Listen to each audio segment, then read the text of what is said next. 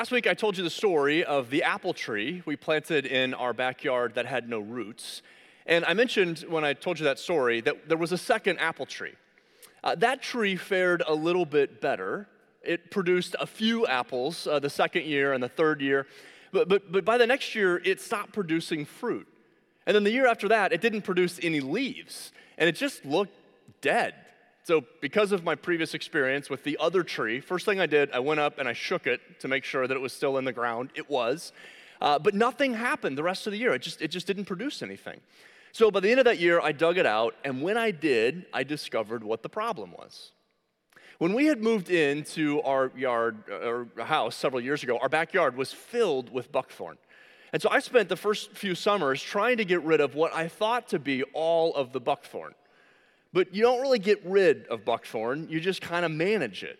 And apparently, I hadn't managed it well enough because some buckthorn shoots had started to grow up around that apple tree. And when I dug it out, I saw that it seemed like those buckthorn roots had choked out that apple tree. And the reason I tell you that story is because there is a spiritual buckthorn that grows in the soil of our lives. And if we're not attentive to that buckthorn, what will happen is it will choke out what God was once producing fruit in our lives. And so we have to be attentive to what that spiritual buckthorn is. And that is the focus of the message today and the passage of scripture that we're going to be in. So if you have a Bible, I want you to open it up to Numbers chapter 13. That's where our scripture will be today, Numbers chapter 13. Uh, if you want to use one of the blue Bibles that we provide for you, it's found on page 206 of that blue Bible in your pew back. And uh, those of you who are joining us online, great to have you with us. And we would encourage you to have a Bible open as well so uh, you join us in the reading of God's Word. Uh, as you are turning open to Numbers chapter 13, let me just set the stage for us. God has called the people of Israel to himself. Uh, he made promises through a man named Abraham that he would make his descendants as numerous as the star- stars in the sky, and that eventually his descendants would live in the promised land, the land of Canaan. But that had been several hundred years uh, after that promise that the people of God were in slavery in Egypt. And so God raised up a deliverer, a man named Moses, who was to lead the people out of slavery in Egypt through the Red Sea, through the desert, and then eventually into the promised land. And so that has happened. So, so Moses and, and the hand of God has just performed miraculous events, and they are, are there kind of go, going through. God has been providing for them every step of the way, and now they're right there in the middle of the desert, and they're preparing to step into the promised land. And it's right there we pick up the story in Numbers chapter 13. The Lord said to Moses, Send some men to explore the land of Canaan, which I am giving to the Israelites. From each ancestral tribe, send one of its leaders. And so that's what happens. So there are 12 spies, one from each of the tribes of Israel, and they spend 40 days going into the land of Canaan and just investigating what's going on. So they go in and they check out the soil, they check out the produce, they see how, what the topography is like, and they also get a sense on who's living there and what the people are like, and, and maybe some of the challenges that they're going to be facing. And then they come back to the people and they report back to Moses and Aaron and the, and the whole group of the Israelites what they found. And their report we pick up in verse 26. They came back to Moses and Aaron and the whole Israelite community at Kadesh in the desert of Paran. There they reported to them and the whole assembly and showed them the fruit of the land. They gave Moses this account. We went into the land which you sent us, and it does flow with milk and honey. Here is its fruit. But the people who live there are powerful, and the cities are fortified and very large. We even saw descendants of Anak there. That just means that they were, they were giants, they were big people. Verse 30. Then Caleb silenced the people before Moses and said, We should go up and take possession of the land, for we can certainly do it. But the men who had gone up with him said, We can't attack those people. They are stronger than we are. And they spread among the Israelites a bad report about the land they had explored. They said, The land we explored devours those living in it, and the people we saw there are of a great size. We saw the Nephilim there. The descendants of Anak come from the Nephilim. We seemed like grasshoppers in our own eyes, and we looked the same to them. But what happened? I mean, here that the people of God have been receiving from God. That they've been receiving his provision, they've been receiving his power, they've been seeing his, his presence among them, and, and, and, and they've been following faithfully God. I mean, there's some ups and downs, but generally they've been following him, and they get to this point, and they're about ready to step into the promised land. And after checking it out, they're like, we can't do this, we're out. And you go, what happened? Have you ever known a church that just seemed like everything was going really well with that church? Like they were producing fruit. A lot of people were coming to faith in Jesus. They were doing good things in the community. They, they, they were committed to, to overseas missions. Like they, things just seemed like they were going well. And then it just seems like out of nowhere, that church just falls apart. And you look and you go, what happened? Or maybe it's somebody that you know personally. Just seems like they kind of have everything together.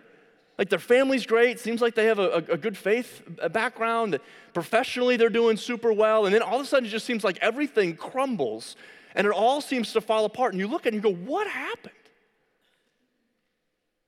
What often happens in some of those moments, and what happened here, was they got into spiritual buckthorn. It grew up and it choked out what God was trying to do in and through them. Specifically, the, the people of God in, in this story got choked out by the spiritual buckthorn of self reliance. They stopped thinking about what, what it is that, that, that, we can receive from God, and they started to think about what is it that we need to achieve on our own strength and in our own effort. And that, that spiritual buckthorn grows in the soil of our own lives, that sense of self reliance. So, how do we know? How do we know if, if that sense of self reliance is starting to grow in our own lives? Well, the, this scripture gives us here four signs that we need to be aware of that we are giving in to self reliance. The first is that we become anxious with conflicting information. That's the first sign that we're giving in to a sense of self reliance. And we see this in the story in verse 27 and 28. They gave Moses this account We went into the land which you sent us, and it does flow with milk and honey. Here is its fruit. But the people who live there are very powerful, and the cities are fortified and very large. We even saw descendants of Anak there. And so they're going, yeah, the land, the land's good. It has a lot of fruit, but there's a lot of challenges in the land. And it's conflicting information, and it causes a sense of anxiety among the people. And that happens in our own lives. When we take a self reliant approach, it's all about what we can achieve on our own strength and our own power. When, when we find situations that maybe present seemingly conflicting informations, we become anxious about it. And so we look at a situation and we, and we say, you know, this would be a great project that we could do at work, and this would do a lot of good for our clients and, and, and be a, a, a way to help move the mission of our organization forward. This is a good thing for us to do. So it's either going to be that or this project could be a disaster. I mean, this, thing, this thing's a huge risk and it could just be a mess. Or, or maybe we look at a relationship and we think, hey, either this relationship is going to be so much better than my previous relationships, or this is going to end in heartache. Or maybe we're going to a new school and we think either this is going to be the, the, the, best move and I'm going to get involved in friends and I'm going to be able to, to, maybe have a chance to play on some sports teams, or this is going to be a disaster and, and it's just, it's, it's going to be, it's going to be the worst thing that's ever happened to me. We fall into this either or thinking, especially with conflicting information. And the reason we do is because when we have a self reliant approach, we're nervous about our ability to control things. And when we're invited to step into something that seems a little bit out of our control, we want to do anything we can to try to manage it. And so when, when information is presented to us that's conflicting, we start to get anxious. It's a sign of self reliance. You know, the reality is, we don't really live in an either or world. We, we live in, in a world, and oftentimes God invites us to step into things that are not either or, but they're and also. So, yeah, that, that project at work may be a great thing for you to move the mission of your organization forward and help your clients. And also, it may be a huge challenge, maybe the hardest thing you've ever done. And you're gonna have to trust in God and not just yourself. Or that new school that you're interested in, in going into. Uh, it may be a, a, great opportunity for you, and you might be able to thrive in that school. And also, it's going to be a challenge to have to go in and make new friends and reestablish relationships, and you're going to have to trust that God's going to provide for you as opposed to try to do it yourself. Or that relationship may be one of the healthiest relationships that you could ever be part of, and also, God may need to do some work in your own life. You might need to change so that you can be in that relationship and that relationship can be successful. But when we take a self reliant approach, it's all about what I can achieve versus what I want to receive from God, we get anxious with conflicting information. And then the second sign is then we start to spill that anxiety all over other people. And we do that when we affect, infect others with our negativity infecting others with our negativity. Uh, we, we, see this in, in verse 32. It says, and, and they spread among the Israelites a bad report about the land that they had explored. And, and oftentimes, when we're anxious about certain things, when we're anxious about making a decision, there's, there's something that's just a little bit beyond ourselves, and we're a little bit nervous about how this is going to go we, we tend to let that anxiety spill out over other people. It's an incredible phenomenon that when you're in a group of people, and maybe you see this at work, maybe you see this in a friend group, maybe you've experienced this in your family, but when you're with a group of people and you need to make a decision, and sometimes that decision is a little bit vague or it's a little bit challenging, or, or we have to decide are we going to do this or this, or where, how are we going to move forward? Watch this phenomenon. If there's someone in that room who becomes very anxious about that decision, for just a moment, that person temporarily becomes the most powerful person in that room.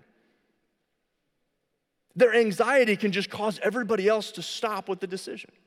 That they tend to, to look at the person who's, who's really anxious about it, and for just a moment, that person becomes the most powerful person. That's what's happening here you have 10 of the 12 spies who are anxious about what's going on, and they're able to basically take that anxiety and spread it to the entire Israelite community.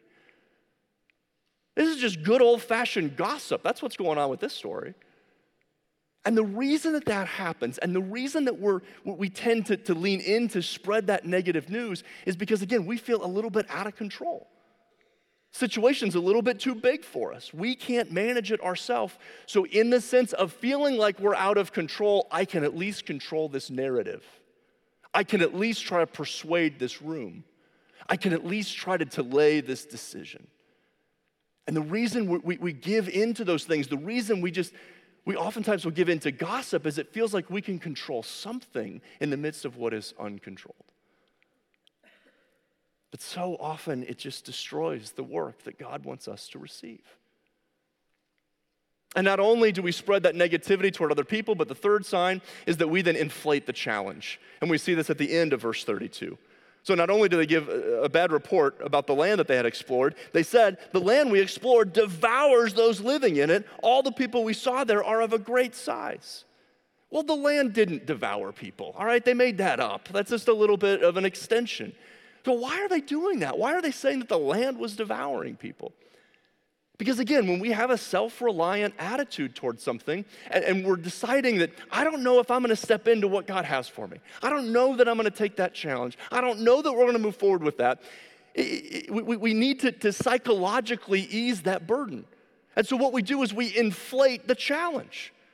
And, and so all of a sudden, the challenge becomes so big that no one would, in their reasonable mind, expect us to go forward with it. And so we say things like, listen, nobody could get an A in that class. I mean, look how hard it is. The, the teacher is just completely unreasonable. Or nobody could be successful with a boss like my boss. Everybody would expect me to quit. Or nobody could love those neighbors and be kind to them. Do you, do you see what they're doing? Nobody would expect us to do. We just we inflate the challenge so psychologically when we walk away from it, we feel better about it. It's a sign of self-reliance. And then unfortunately, and here's what happens when we do these things, the fourth and the final sign is then we start to see ourselves as inadequate. And that's probably the saddest part of this whole story is how it ends. Verse 33, we saw the Nephilim there. We seemed like grasshoppers in our own eyes, and we looked the same to them.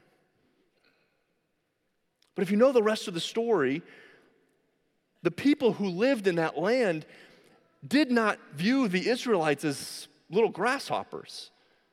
They were actually terrified of the Israelites.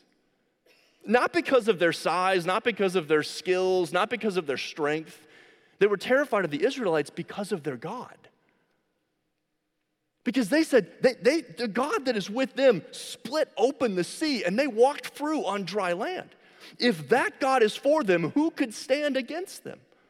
That's what the people of, of the land thought about the Israelites, but the Israelites themselves didn't see it that way. What happened?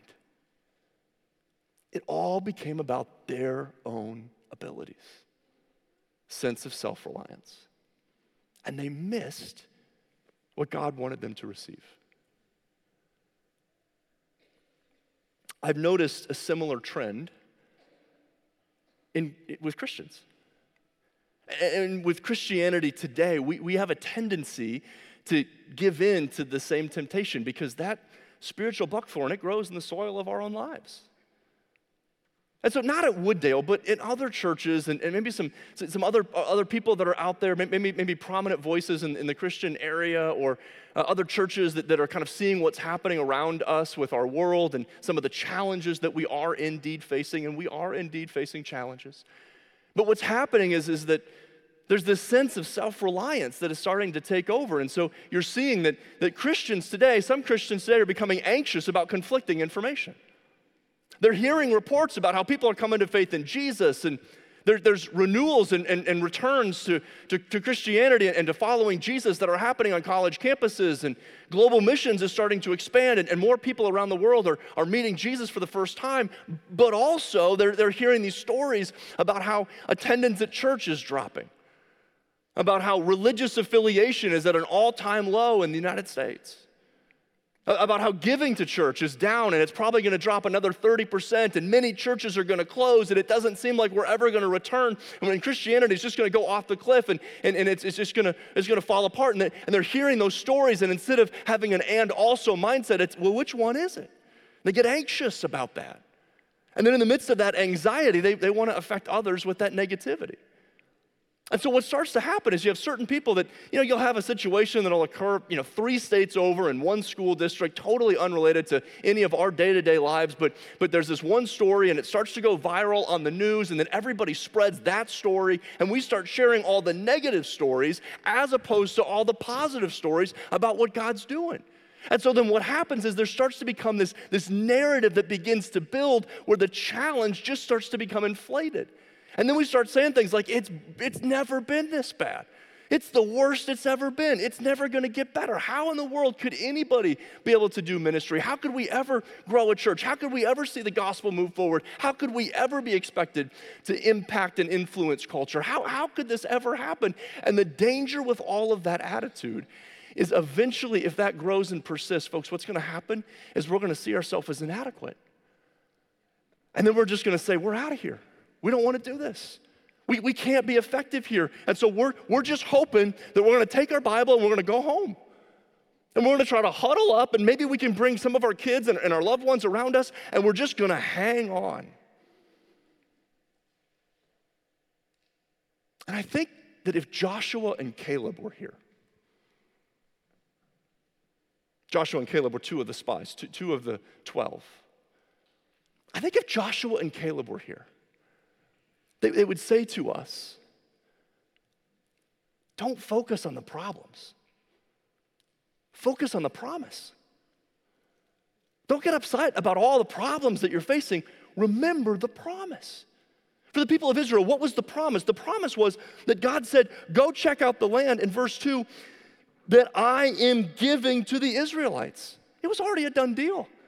God said, The promise is this is your land. I, I, gave that promise to Abraham. It's now your moment to fill it. The reason he sent them into the promised land wasn't to get nervous, it was to go check out what God was giving to them to be prepared for it. And they totally missed the promise. So, what's the promise for us today? I mean, the promise for them was to go into the promised land, but what is it for us today? Well, Jesus gives this incredible promise to us about his church. One day, Jesus was out with his disciples and he asked them a question. He said, Hey, who do people say that I am? And so they tried to give some answers, and, and then Jesus got a little bit more personal and he said, But who do you say I am? It's a great question. And they said, Well, I, some say John the Baptist, and others say Elijah, some say Jeremiah or one of the prophets. And then Peter speaks up. And he says, You are the Messiah. That just means Savior, Son of the living God. You're the Savior. You're, you're God in the flesh.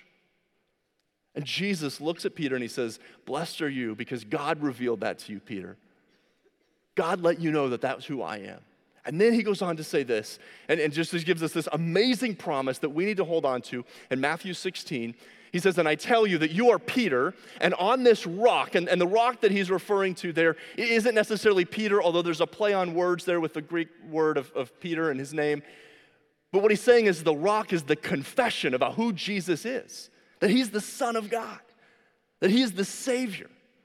It's on that confession of who Jesus is. Jesus says this I will build my church, and the gates of hell shall not prevail against it. That's the promise. And I think that's a pretty good promise for these days, don't you think? It's a great promise. And the promise that Jesus gives is that he will build his church. What, what that means for us is a few things. First, it means that Jesus is the one who builds his church, and he builds his church, not our church. So Jesus isn't taking requests on what the church should look or feel like. It's up to him.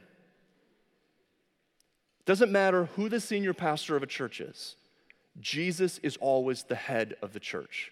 Jesus is the head of this church, and he's the one who builds it. He will build his church. The other implication of this is that he's the one that does the work. We don't do it. We don't build his church. Now, he allows us to participate. He invites us to join him to receive what he's doing. But it's not like Jesus is sitting around waiting for us to get our act together so he can move forward. He's already building his church, he always has been. The invitation is just if we'll join him. He's the one that does the work. We don't have to achieve it, we just have to receive it. Jesus says, I will build my church, and the gates of hell cannot prevail against it. Which means it doesn't matter all the problems that are out there, they can't stand in the way of Jesus' church. That's good news for us.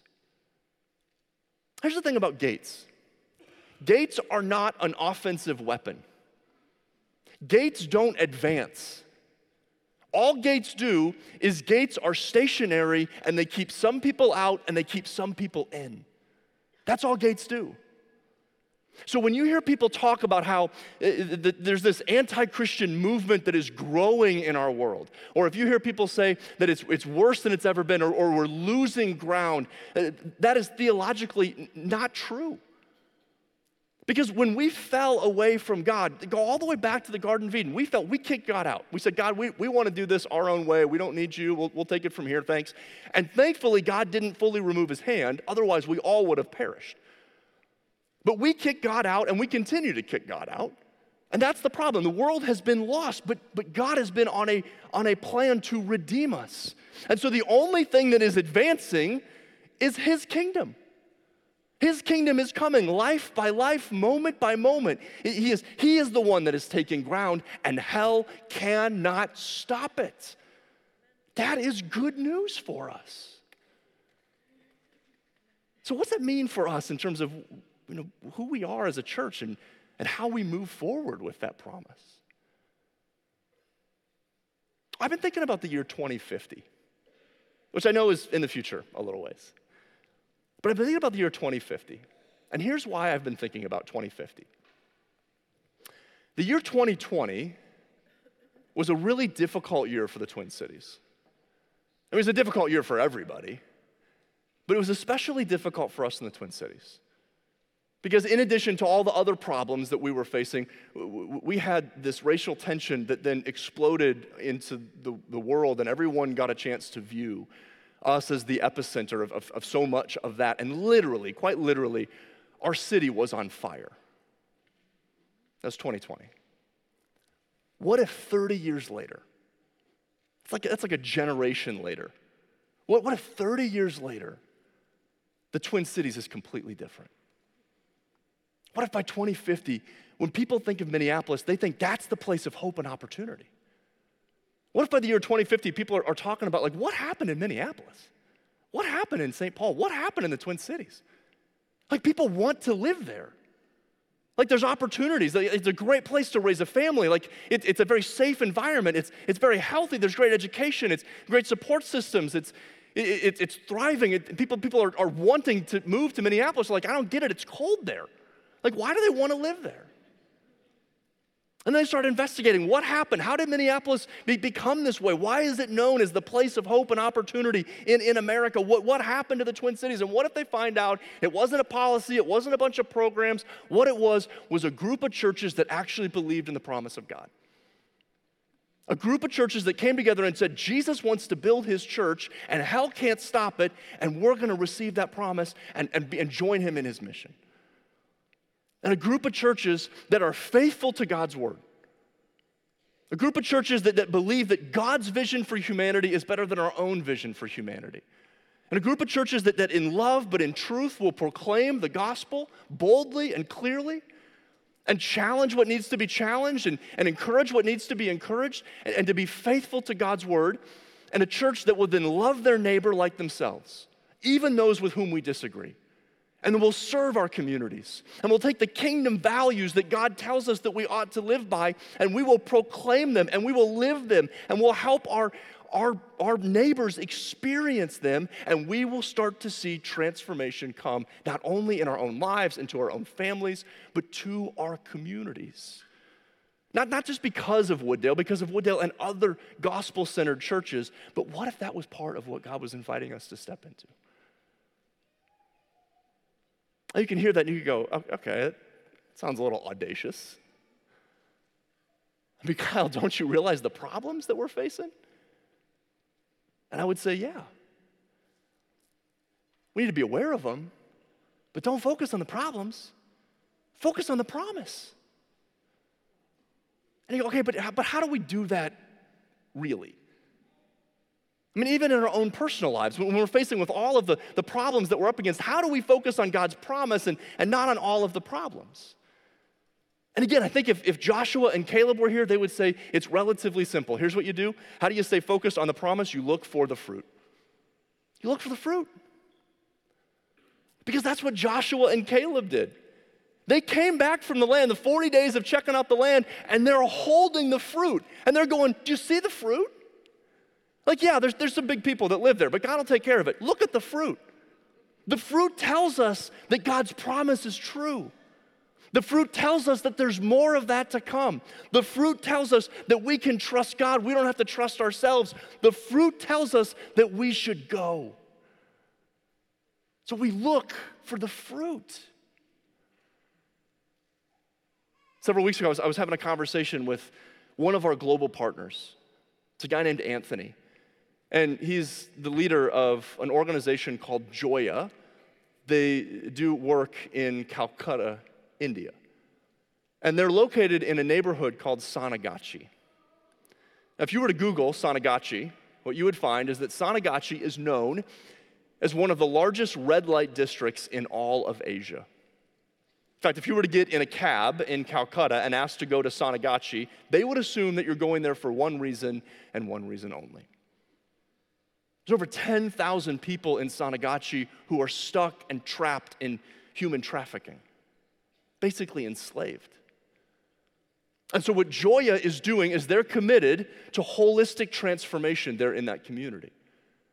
And, so, they started with an organization called FreeSet. They've now changed their name to Joya, but they have a business as mission. And what they do is they employ people and, they give them an opportunity to have the dignity of a choice, that they don't have to be stuck in, in trafficking and they don't have to be part of the red light district. They can, they can have a job where they can have economic prosperity to get out of that. But they also recognize that a lot of these problems are, are multiple generations and they're cycles, and so they're providing education and educational opportunities that other people would never otherwise be able to receive. So now they have hope and they have opportunity. And then they're providing health care to so many of the people because they've never been provided for this way, and legal services. Because so many of the people who are stuck in trafficking are held there because of some legal things that are going on in that country.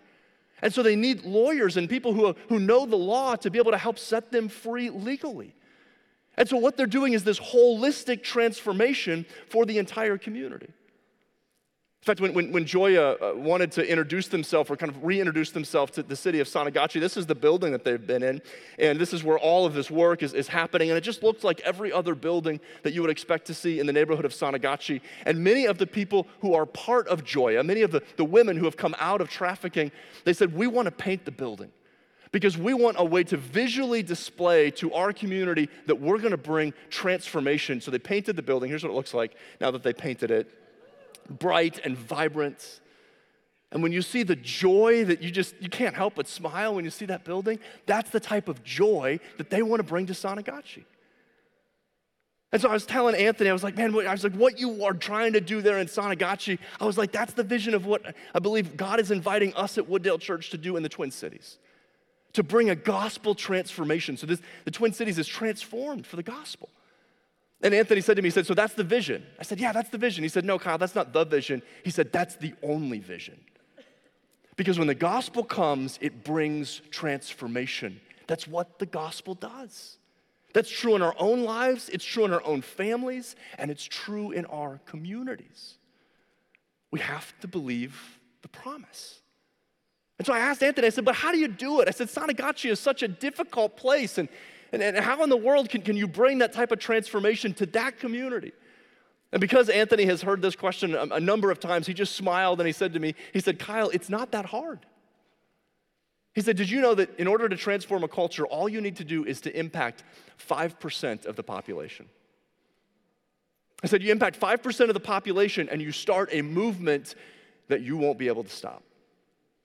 And he said, and we're not going to stop at Joya until Sonagachi is no longer known as a red light district, but instead it is known as the place of hope and opportunity in Calcutta.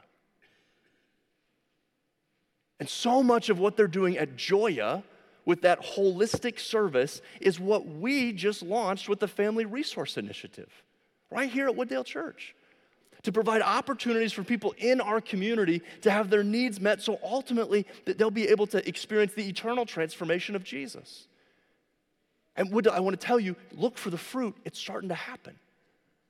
Just a couple weeks ago, we, we had a couple that, that found out about the Family Resource Initiative on social media. They're not church people and, and weren't involved at Wooddale Church, weren't involved in any church. But they had some challenges in their life, and they found on social media that we offered some support and some services for what they were going through. And so they started to come and, and, they found a little bit of hope and they found some help. And then someone invited them to come on Sunday morning to a service.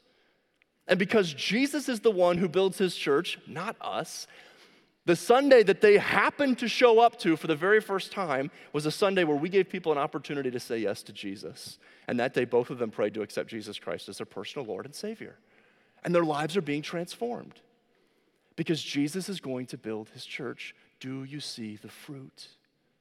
Look for the fruit. It's the evidence that the promise is true and we can trust it and we can faithfully go forward. Well, I want to encourage you that God is at work in and through this church. I want you to know the fruit. I want you to see it. I want you to look for it. We're going to celebrate this at the annual meeting in a few weeks, but just to give you some highlights of what God has been doing in the last year here at Wooddale Church, I want to let you know that 186 people here locally at one of our campus locations have said yes to Jesus for the first time. They publicly profess their faith in Jesus. It's 186 people whose lives and eternities have been transformed. We also had 71 people that were baptized locally. Baptism, baptism is not done for salvation. This is not a salvific moment, but when you're baptized, you are publicly professing that you're trusting Jesus and you're not trusting yourself. And that's a big step in our day and age. And so we celebrate that because it's evidence that God is doing something significant in their lives. That's locally, globally, in partnership with our 80 global partners, over 3,300 churches have been planted around the world. That's 3,300 villages that now have a faithful gospel witness to bring a gospel transformation, where not only are they teaching the truth, but widows and orphans are being taken care of and supported, and, and they're about being the kingdom and bringing the kingdom's values. Do you see the fruits of what God is doing?